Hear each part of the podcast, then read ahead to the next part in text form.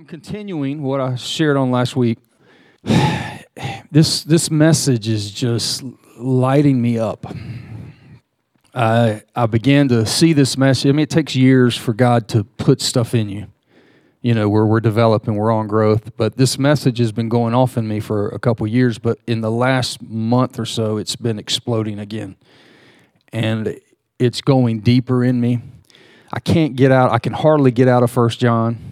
And when I do, I usually escape into John. And then I go back to First John. And then I've been trying to read some other stuff too. But I just keep getting drawn back to this message. If you did not hear last week, the good news is you can, I encourage you to do this because I'm continuing on the message that I preached last week, which is a continuation of the message I preached about a year and a half ago. The first one you can get on our podcast. It is Confidence Through Love, Free to Be Me. Okay, and then last week's, I don't even know that it's on the podcast yet because Jesse was in Scotland, but it will be soon. If not, you can always go to our YouTube page or our Rumble page, which we now have.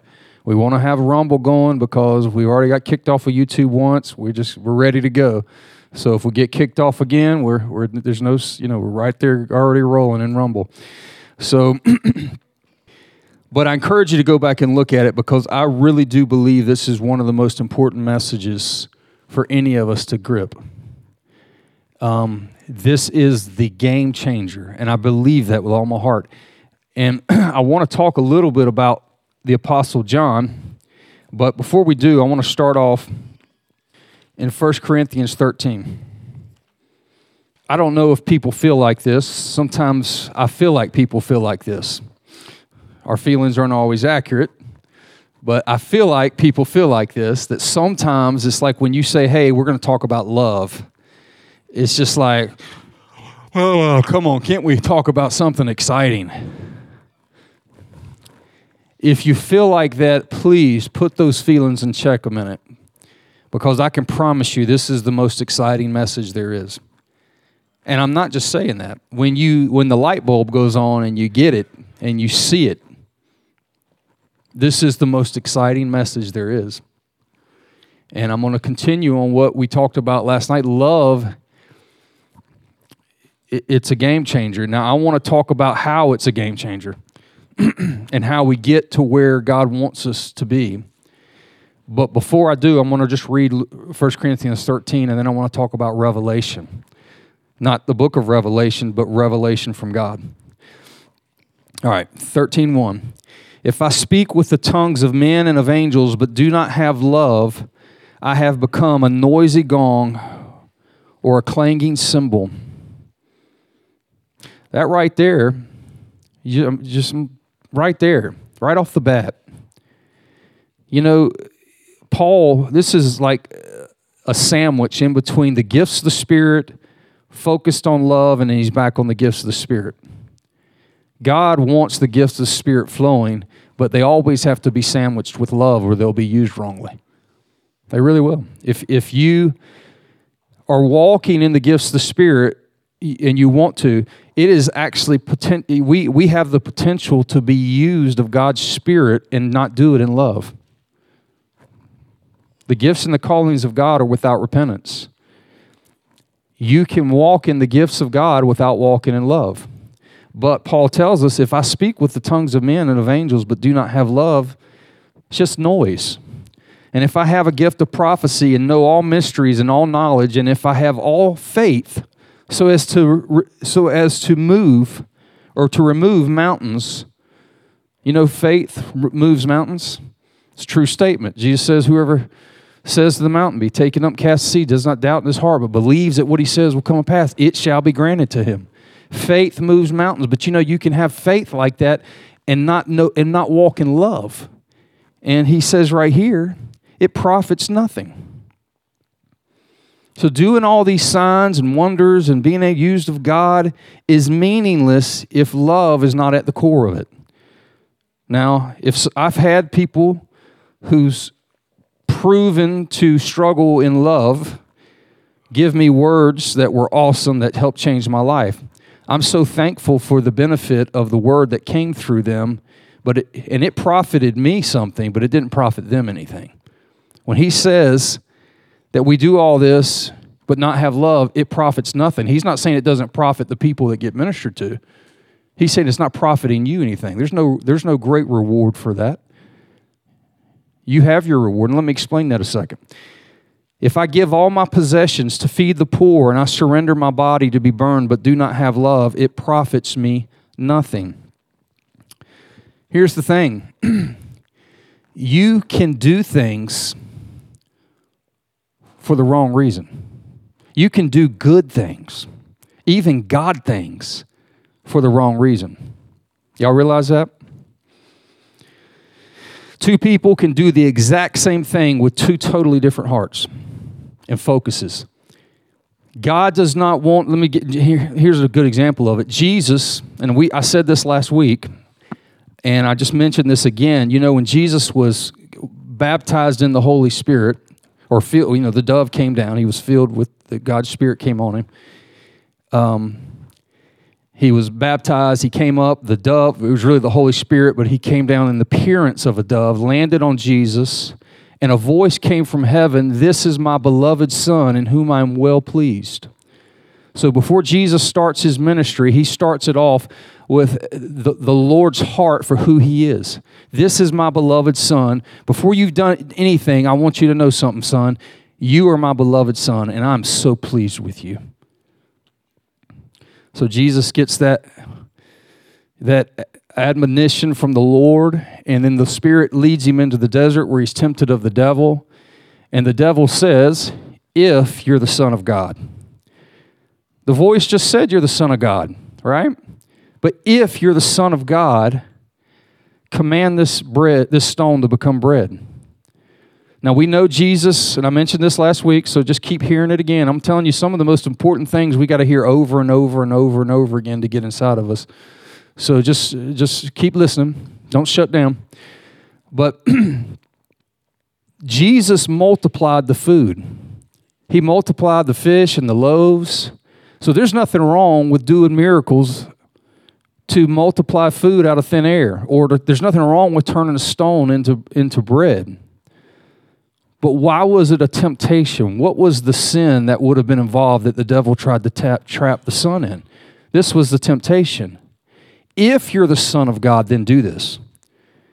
And that's the temptation for all of us, because there is a reality to the fact that we can command mountains to leave. We can give our body to be burned.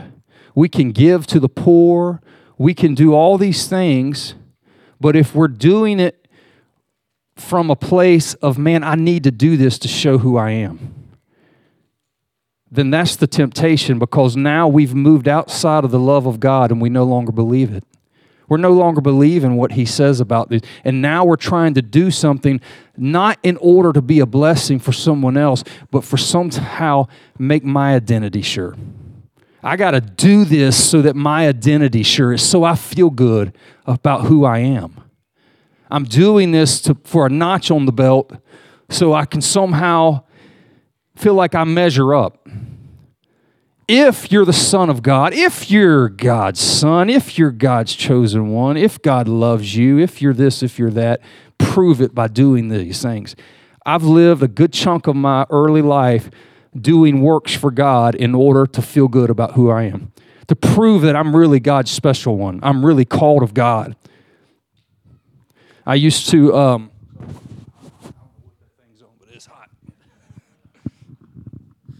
Margaret, you're comfortable, aren't you? Sorry.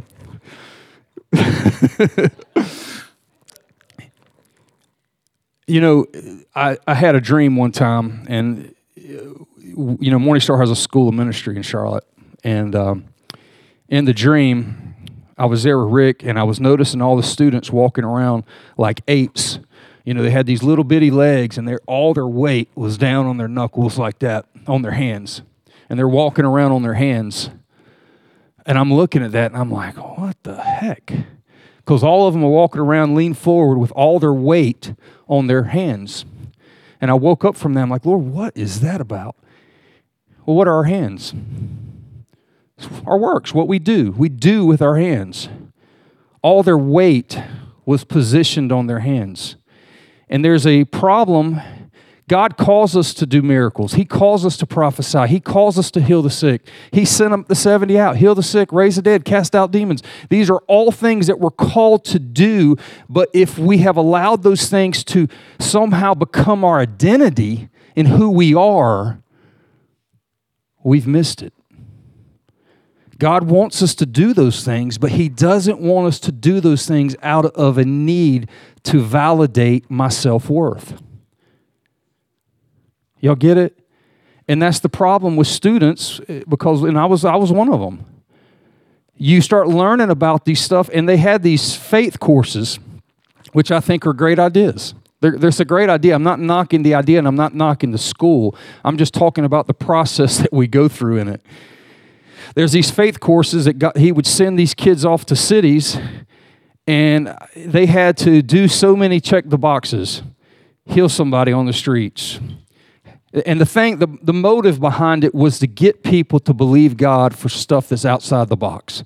Believe your Father that He's got these things for you. But what happens is you come back and you hear all these incredible miracles and all the things that God's doing, and I would sit there and I would feel like, oh man, I haven't done that lately. I haven't done anything like that, and I would feel less than. You know what I mean? I would feel insecure about it.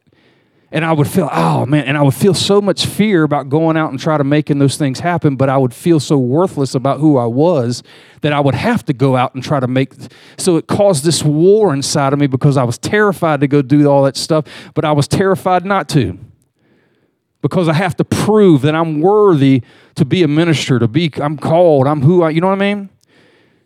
But that's the same thing that Satan brought to Jesus. He said, if you're the Son of God, the Father already said He's the Son of God.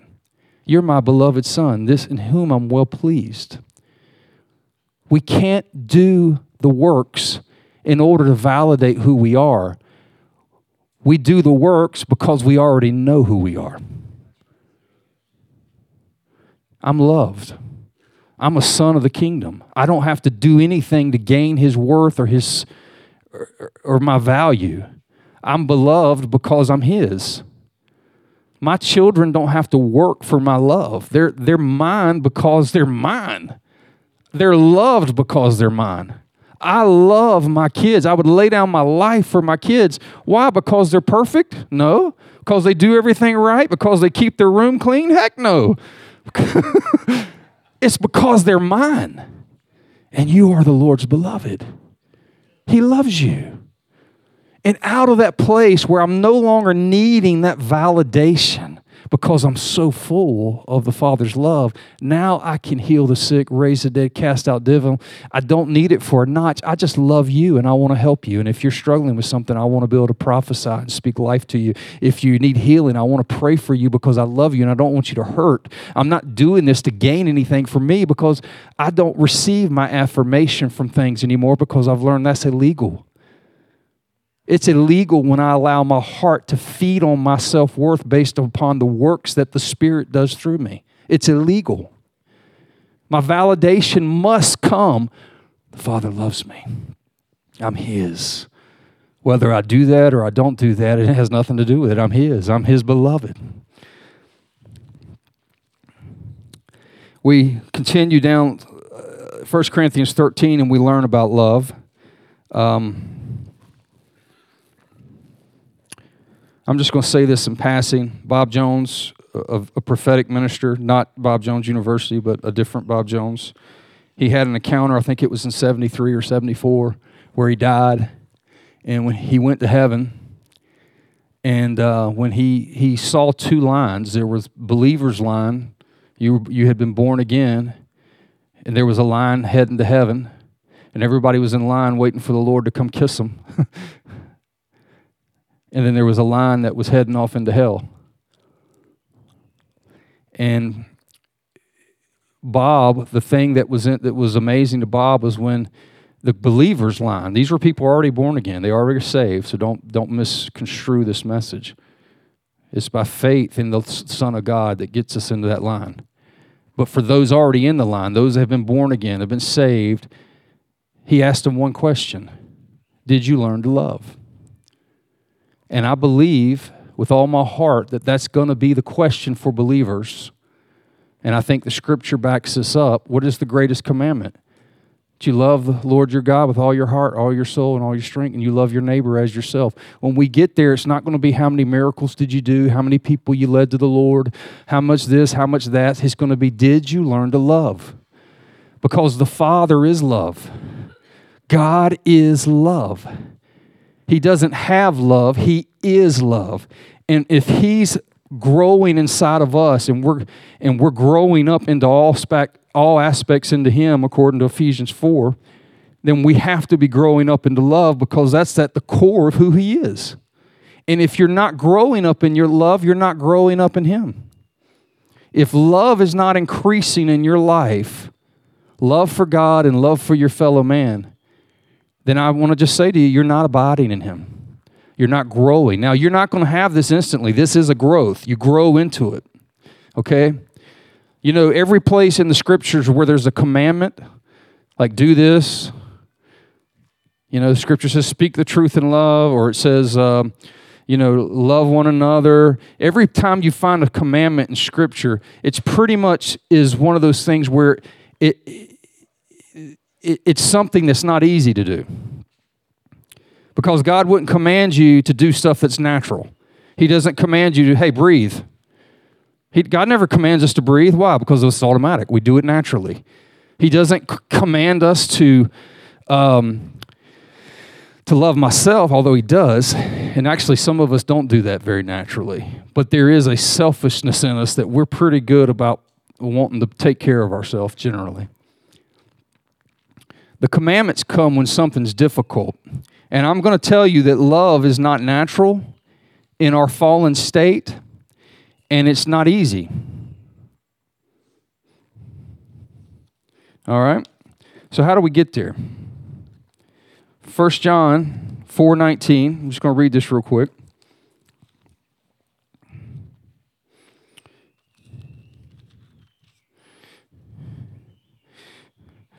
I can promise you there's a children's worker right now that's learning love.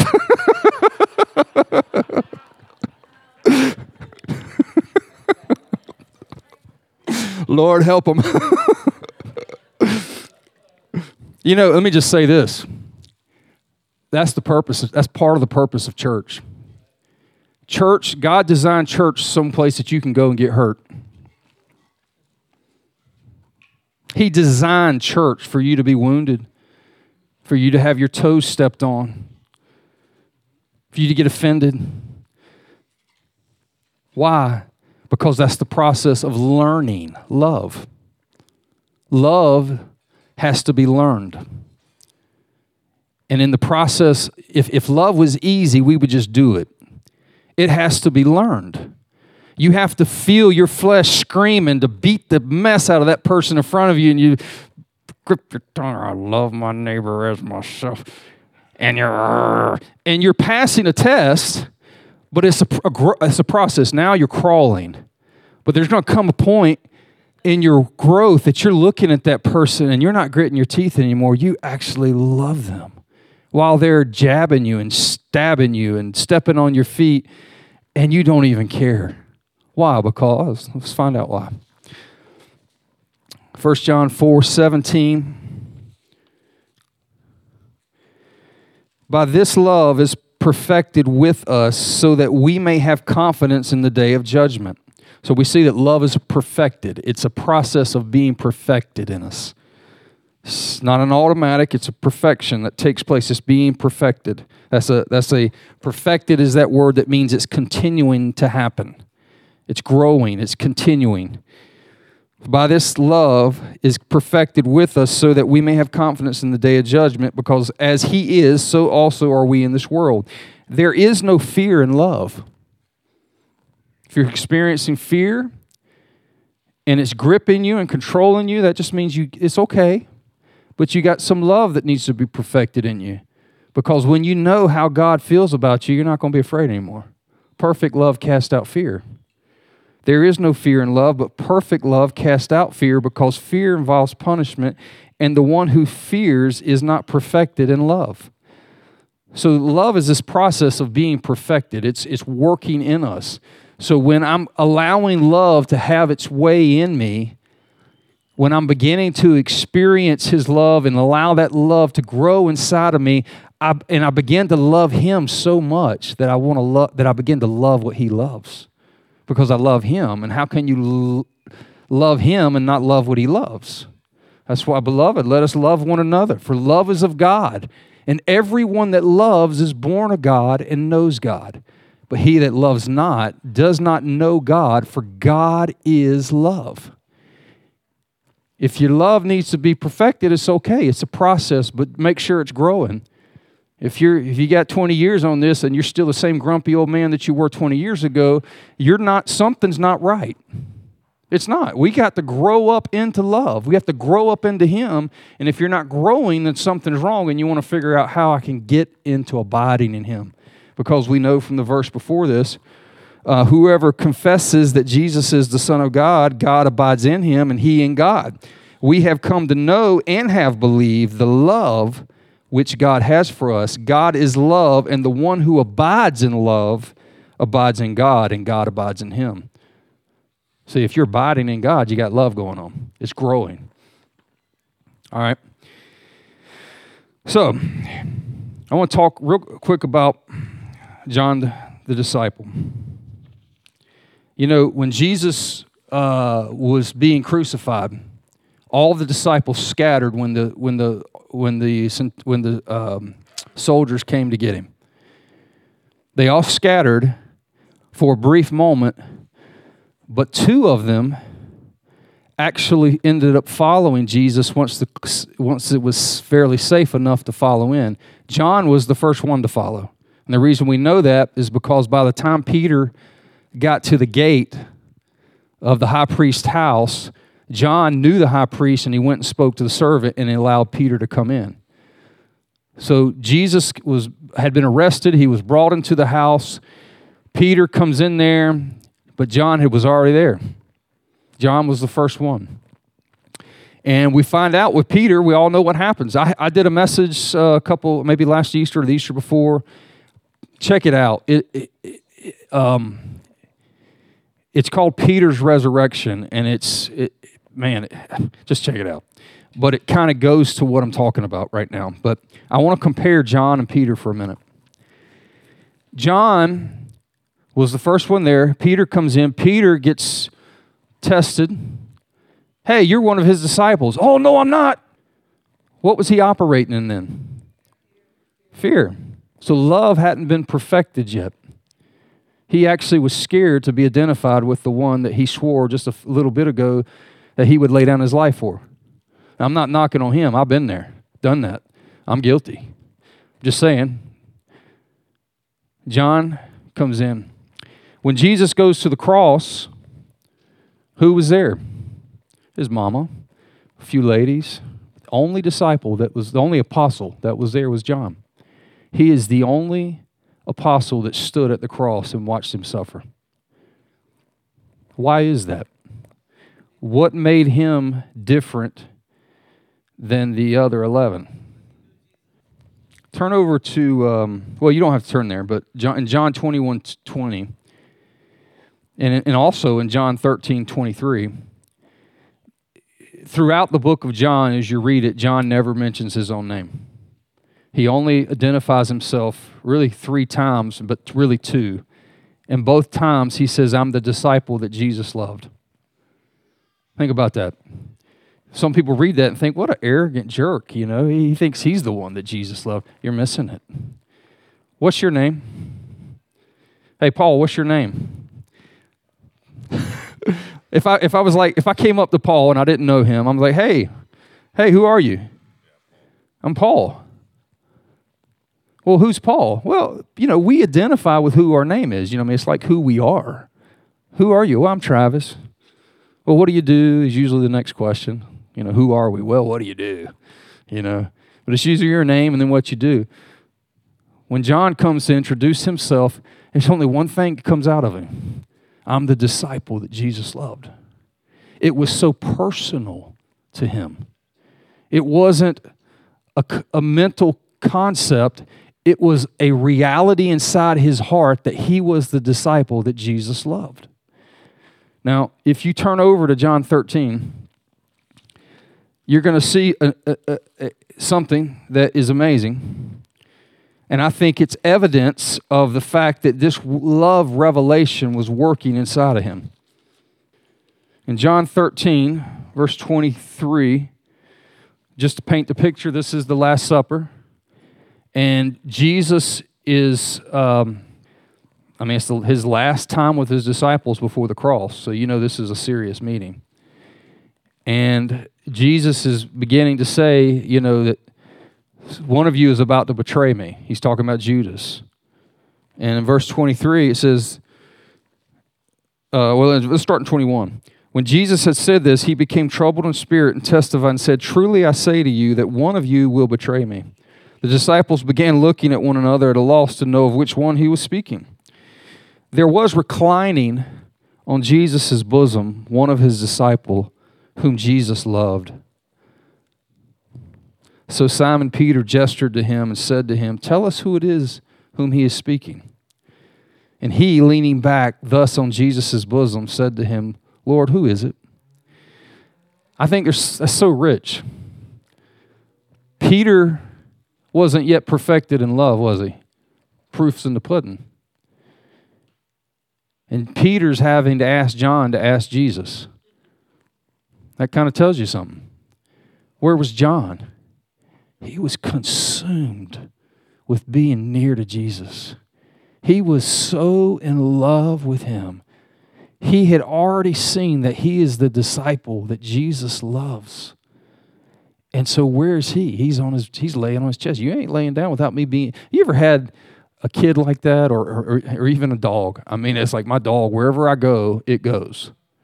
It can't stand to be out of my sight. I mean, it's horrible. I mean, I can't... Well, it ain't horrible. I love it, actually, but... Every room I go into, the dog follows me. If I get up, even if I'm going to the kitchen to grab something, turn around and come back, and I'll be like, stay still, stay right there. I am coming right back. I go in the kitchen, I grab what I need, and of course I turn around, there's the dog at my ankle. It can't stand to be away from me. That's John. He loved Jesus. He loved him. Why did he love him? Because he was the disciple that Jesus loved. The scripture says, it is written, somewhere it is written, it's in 1 John. We love him because he first loved us. Freely, Matthew 10:8, freely receive, freely you have received, freely give. You can't give away something you don't have. You can't love God without him first loving on you. It's impossible.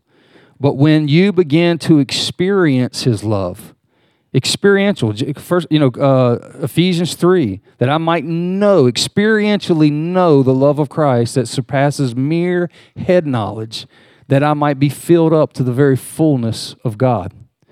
How are we filled up to the very fullness? Having experiential encounters wrapped up in the love of God that transforms us into the place that we're actually full of God. How do you get full of God? You find out and you experience something beyond just a head knowledge, but he loves me. I am the disciple that Jesus loved. And when we get to that place where it gets past our head and becomes a reality in our heart, all of a sudden things are different. Things are different. 1 John 4:19. Thank you. Actually, there it is. 1 John 4:19. Just looking right at it. John is the only disciple that wasn't martyred. Isn't that interesting? There is something about love being perfected that when love is perfected in you, and I talked about this last week, that's why it's so important. I encourage you to go back and listen to that message. I don't have the time to go into what I preached last week, but this is a piggyback off of that. But when we have experienced the love of God and it has begun to be perfected in us, all of a sudden, my love capacity has been changed. As he begins to love on me, my love capacity begins to grow, and I begin to love him and others in a way that I would never have loved him if I wouldn't have encountered his love. As I encounter his love, I'm changed, and now I can love him. And you get into the place where you're no longer seeking what pleases you anymore because you're so lovesick. I got to be with him. I want to please him. I want him to be happy. Your mindset shift from, God, give me this. God, do this. God, do that. God, da-da-da-da-da. I want this. Da-da-da-da-da. Don't get me wrong. I do that. It's okay to ask for that. But there is a shift that takes place where that becomes secondary. And primary is, Lord, what do you want? What pleases your heart? How can I be a blessing to you?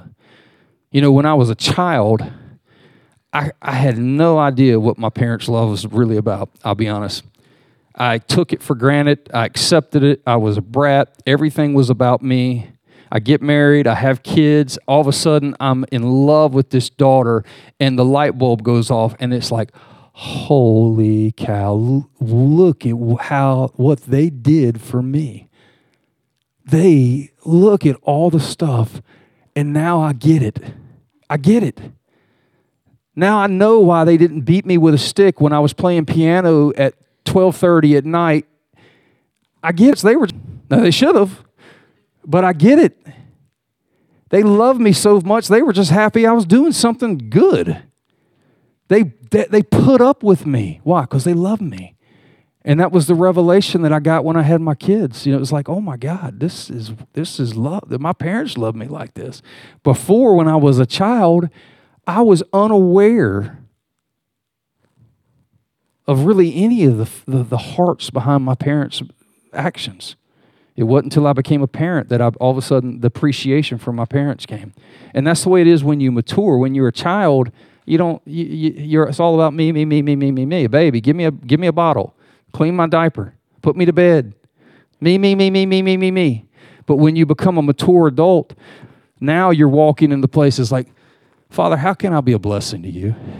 How can I love you? How can I help you? What's your desire today? What would bring you joy? How can I bring you joy? It's a shift.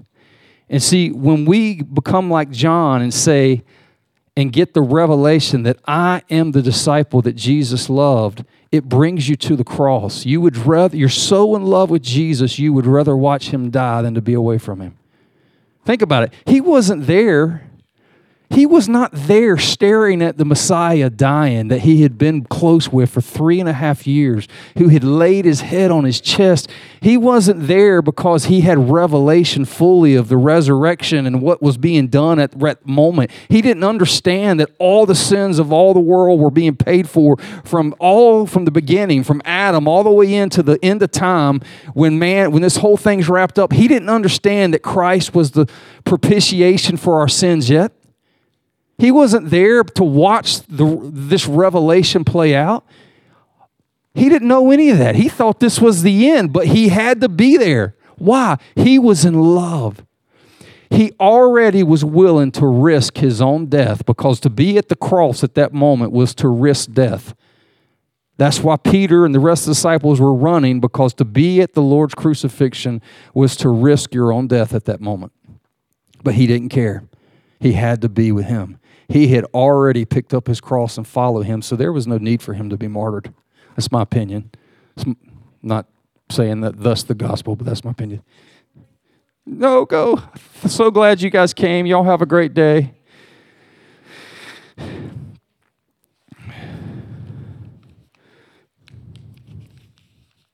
And guys, please feel free to leave anytime you have to. I don't want you to know that I'm long-winded. Church is always longer than... And if you need to go, you're not hurting anybody's feelings. We know, we get that life happens and life's going on. So, but also I don't want to stop doing, what we're doing if God's moving. So, but I don't want to keep doing it if God ain't moving. So anyway, here's I'll wrap up with this.